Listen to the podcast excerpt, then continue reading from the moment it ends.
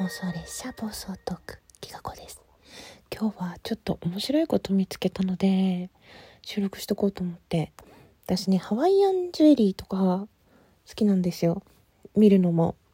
あと割とうん。なんかそのデザインとかも。でねの釣り針の形ってあるんですよ。ハワイジュハワイアンジュエリーによく。でその海をモチーフにしてるから例えばあのクジラの尾っていうの？背びれ？尾びれか。尾びれとかプルメリアとかそういう海モチーフなのかなって思ってたんだけどふと思い立って調べたらあのね面白いこと書いてあってあの魚を釣る釣り針フィッシュフックには高温を釣り上げ安定幸福を保持するという意味が込められています。釣り針には返しがあり一度刺さると外れないことから幸運やチャンスを逃さないと言われていますっていうのが書いてあってあって思ったの。あの私天然石が好きでそこから派生して天樹っていうのにちょっと興味があって本買ったりして調べたことがあったんだけどその天樹っていうのは翡翠になんかこう模様を焼き付けてその模様にいろんな意味があるっていうやつなんだけど、まあ、ちょっと気になる人はパワーンストとかね好きな人はあの天樹天国の天に、え珠玉、えー、玉っていう字、なんていうの、王、王辺っていうのかな？王辺に朱色の朱。天珠っていうのがあるので、まあ、あとはカタカナで GBs って調べたら出てくるんだけど、その、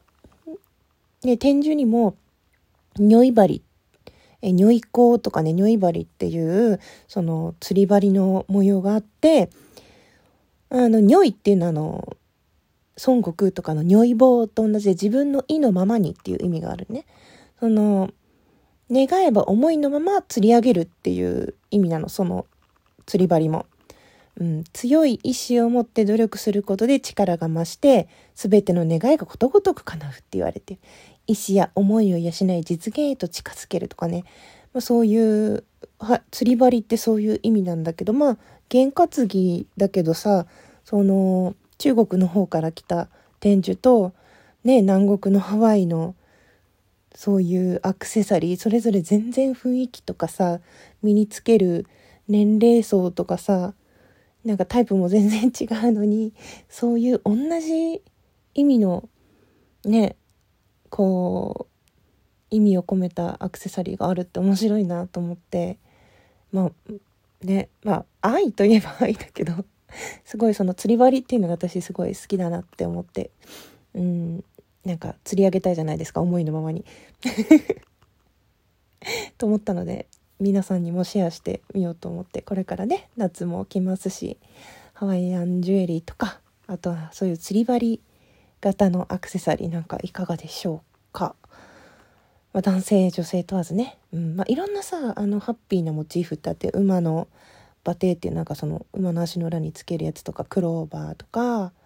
といろんなやつがあるけどそういう意味を知るっていうのもすごい楽しそうだなって思ったので、うん、あそういうのもなんか番組で紹介しようかな、うん、収録また面白い意味のアクセサリー。収録していきたいと思います。最後まで聞いてくださってありがとうございました。企画でした。